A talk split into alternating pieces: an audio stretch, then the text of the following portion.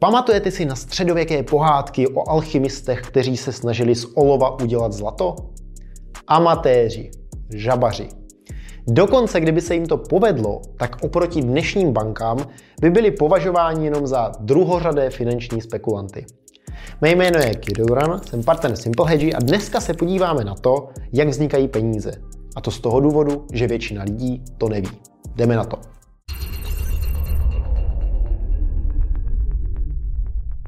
Základní rozlišení je mezi účetními penězi a oběživem. Oběživo jsou bankovky, účetní peníze jsou záznam v databázi.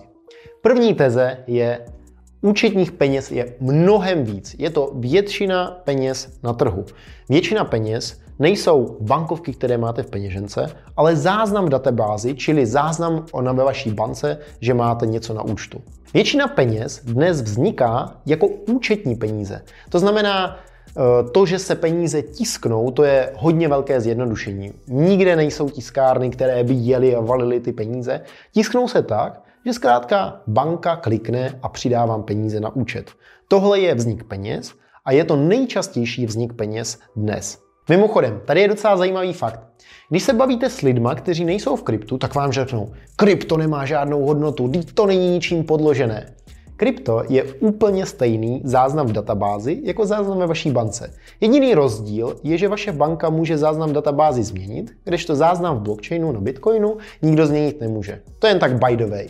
Další velká mílka je, že peníze vznikají v centrální bance. Centrální banka tiskne, centrální banka vytváří peníze. Tohle je pravda pouze v případě, kdy centrální banka dělá činnosti stejné s obchodními bankami.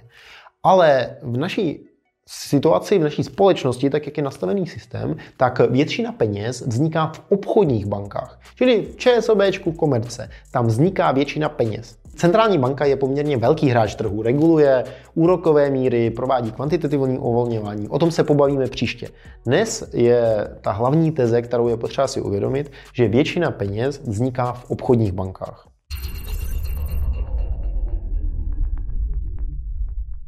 Další rozlišení vzniku peněz je úvěrový vznik peněz versus neúvěrový. Úvěrový je poměrně jasný. Banka připíše nějakému subjektu, který má u banky účet, eh, na účet peníze.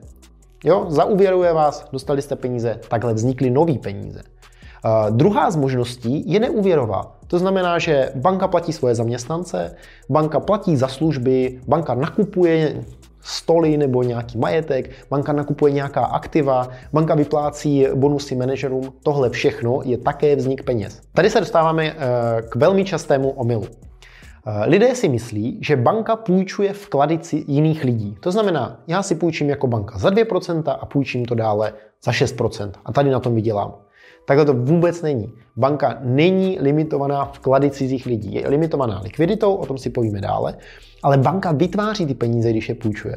To znamená, že já nejsem vázán na tom, že mi Franta donese tisícovku a abych já tu tisícovku mohl půjčit. Já vůbec tu Frantovou tisícovku nepotřebuju. Tady je potřeba rozlišit, jak funguje bankovní instituce od nebankovní instituce. Pokud jsem nebankovní instituce, tak jsem limitován kapitálem, který mám. To znamená, že pokud mám 100 milionů, tak můžu rozpůjčovat 100 milionů. U toho peníze nevznikají, protože já už půjčuju vzniklé peníze. Pokud jsem bankovní instituce, tak mám tu alchymistickou strašnou výhodu, že můžu půjčovat peníze, které zatím nevznikly a které vzniknou ve chvíli, kdy je půjčím. No a co je to ta likvidita? Likvidita je jakýsi pomyslný limit, eh, který banka musí mít eh, na mezibankovních účtech, na nějakých rezervních účtech, aby mohla poskytovat eh, úvěry. Je to daný zákonem, je to poměrně komplexní a například likvidita je tvořena vklady těch, kteří užívají danou banku. Co ale platí, je, že banka nepotřebuje likviditu skladu. Banka si může půjčit od jiné banky likviditu, a dále poskytovat úvěry. To znamená, že pokud mám banku s expanzivní úvěrovou politikou, rozdávám hodně úvěru a nepromuju tolik eh, získávání vkladů, tak jsem schopný eh, si vzít eh, úvěr nebo nechat se zaúvěrovat jinou bankou, která má například expanzivní nějakou vkladovou politiku, nabízí hodně vkladových účtů, má hodně vkladatelů. Likvidita nemá vliv na množství peněz v oběhu. Jsou to rezervy na účtu bank a ty nezvyšují množství peněz.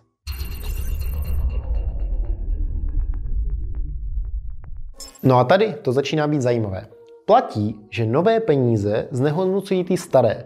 Pokud mám dvojnásobek peněz v oběhu, tak eh, při zachování eh, množství transakcí a dalších veličin eh, se hodnota peněz zmenší o polovinu.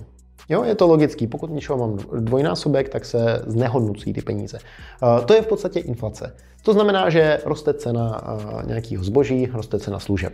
Pokud provádím masovou hypotéční politiku, to znamená to, co tady bylo ještě donedávna, že jsem schopný při inflaci 3 si půjčovat za 1,5%, No tak co se stalo, je, že množství lidí se nechalo zaúvěrovat, množství lidí si vzalo hypotéku a já, když si vezmu hypotéku na 10 milionů, tak co udělám, je, že v podstatě nepřímo nebo v podstatě přímo zdaním všechny držitele peněz tím, že mých 10 milionů přibyde do oběhu, no a tím pádem eh, je trošku znehodnotím. Každého malinko, ale pokud těch hypoték je obrovské množství, no tak je to obrovské množství peněz v oběhu, které se promítne do inflace.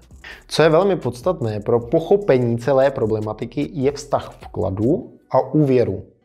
Logicky by se vám mohlo zdát, že množství vkladů určuje množství úvěru, ale je to přesně naopak. Množství úvěru určuje množství vkladu. Ještě jednou. Množství úvěru určuje množství vkladu. Zamyslete se nad tím. Množství peněz vytvořených z ničeho mi určuje množství likvidity a množství peněz, které budou na účtech. To znamená, že vklady vytváří úvěry. Ty úvěry, které vznikly z ničeho, které vznikly připsáním na účet klienta. A teď si asi říkáte, No, když je to takhle jednoduché, proč teda banka neuvěruje úplně všechny? Proč e, nerozdává peníze jen tak? Některé se jí vrátí, některé ne.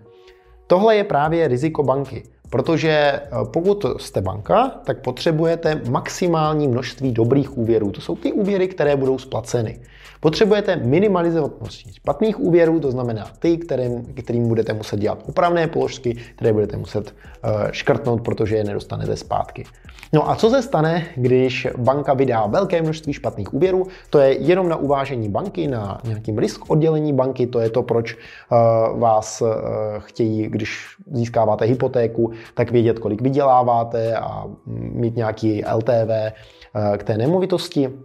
Tak to je daný tím, že banka potřebuje regulovat riziko a také stát potřebuje regulovat riziko. Pokud banka vydá velké množství špatných úvěrů, to znamená, že lidé nebudou moct splácet, bude se jí snižovat likvidita, eh, vzhledem k tomu, že bude ztrácet důvěryhodnost, protože bude mít špatné výsledky, tak ji už ostatní banky nebudou moct půjčovat, no a povede to časem ke krachu.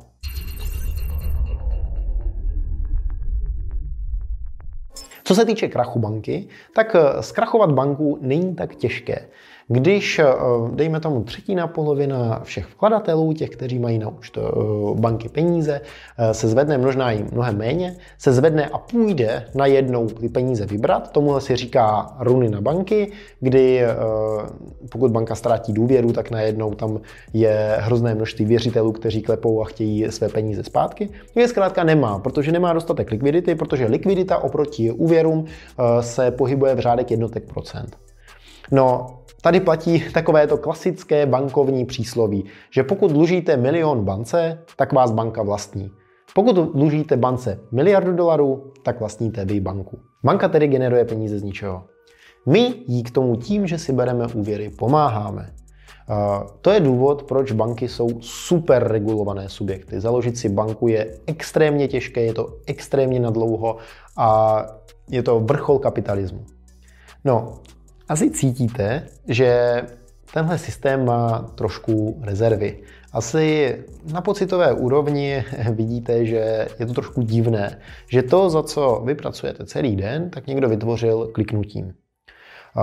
Můžete si říct, jaké z toho jsou východiska. A za mě jsou východiska dvě. První je takové to klasické východisko kapitalistické, že tak buďte bankéř. Založte si vlastní banku, profitujte z toho, jak jsou nastavený pravidla. Eh, existují i alternativní východiska, která nevím, jestli se ujmou nebo ne. Každopádně mě přijdou super zajímavá a ty si probereme v dalších videích.